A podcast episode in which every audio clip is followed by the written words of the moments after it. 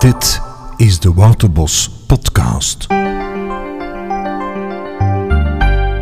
De vier vriendinnen op avontuur. Geschreven door Amber en Clemence. Het was een zonnige morgen op 1 februari. Toen werd Roos wakker. Ze vierde die dag haar negentiende verjaardag. Ze daalde de trap af en zag cadeautjes op de salontafel liggen. Haar ouders kwamen tevoorschijn en riepen: Gelukkige verjaardag! En ze gaven haar een mooi pakje. Doe maar open, zeiden ze.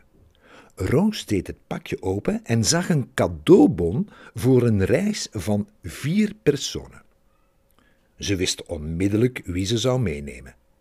Ze liep zo snel mogelijk naar haar kamer en belde meteen haar drie hartsvriendinnen op: Olivia, Dora en Alice.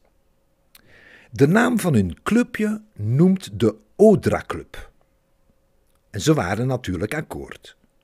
Ze vertrokken zondagochtend om acht uur naar de luchthaven. Het was zondagochtend en ze vertrokken dus. Ze moesten nu in het vliegtuig stappen.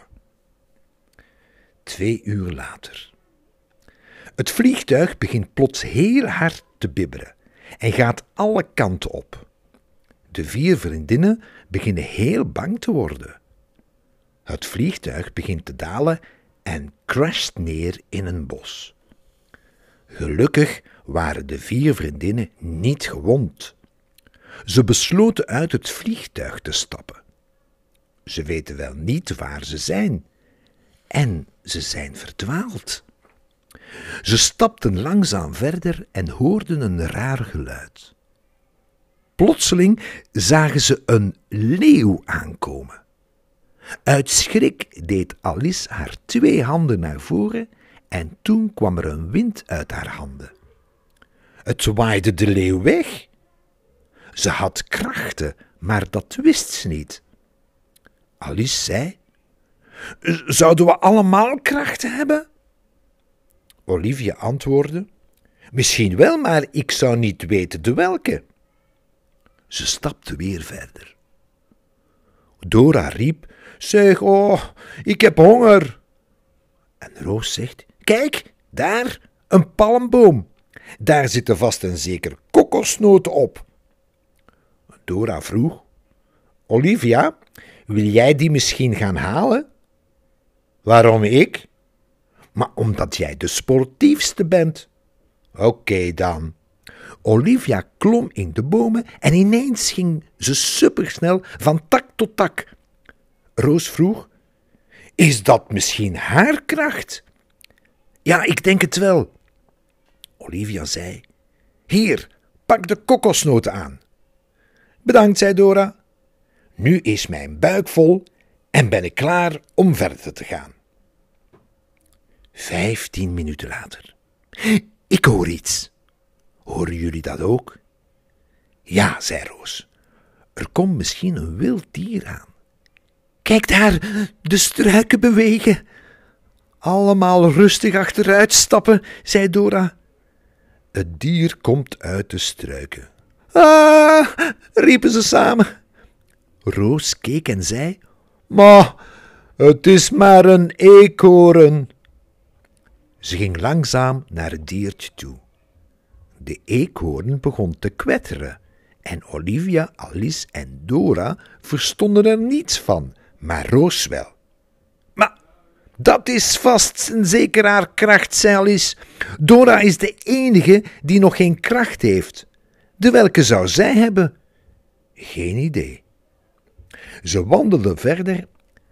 Olivia, pas op voor die rots, riep Alice. Oei, te laat. Ze is erover gevallen. Dora vroeg: Gaat het? Ja, ja, zei ze. Ik kan zelfs nog recht staan, kijk maar. Toen probeerde Olivia recht te staan, maar het lukte haar niet. Au, riep ze, het lukt me niet. Dora kwam Olivia snel helpen. Dora masseerde haar voet om te kijken of het niet te erg was. En plots gebeurde er iets raars. Er kwam iets uit haar handen. Het lijkt wel magie, zei Roos. Ze kan mensen genezen. Dat is wel handig. Olivia zegt: Bedankt, Dora, je hebt mijn voet genezen. Graag gedaan, maar ik wist niet dat ik dat kon. Dat is zo gek. We hebben allemaal krachten. Hoe zou dat komen? Misschien is het bos wel magisch, zei Roos. Dat kan misschien wel, antwoordde Alice. Magisch bos of niet, we moeten terug naar huis. Maar hoe dan? Dat weet ik zelf niet. Kom, we gaan verder.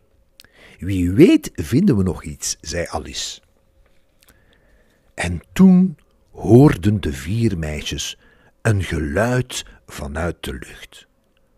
Wat kan dat zijn? vroegen ze zich af. Kom, we gaan kijken, zei Dora. Het lijkt wel een vliegtuig, riepen ze samen.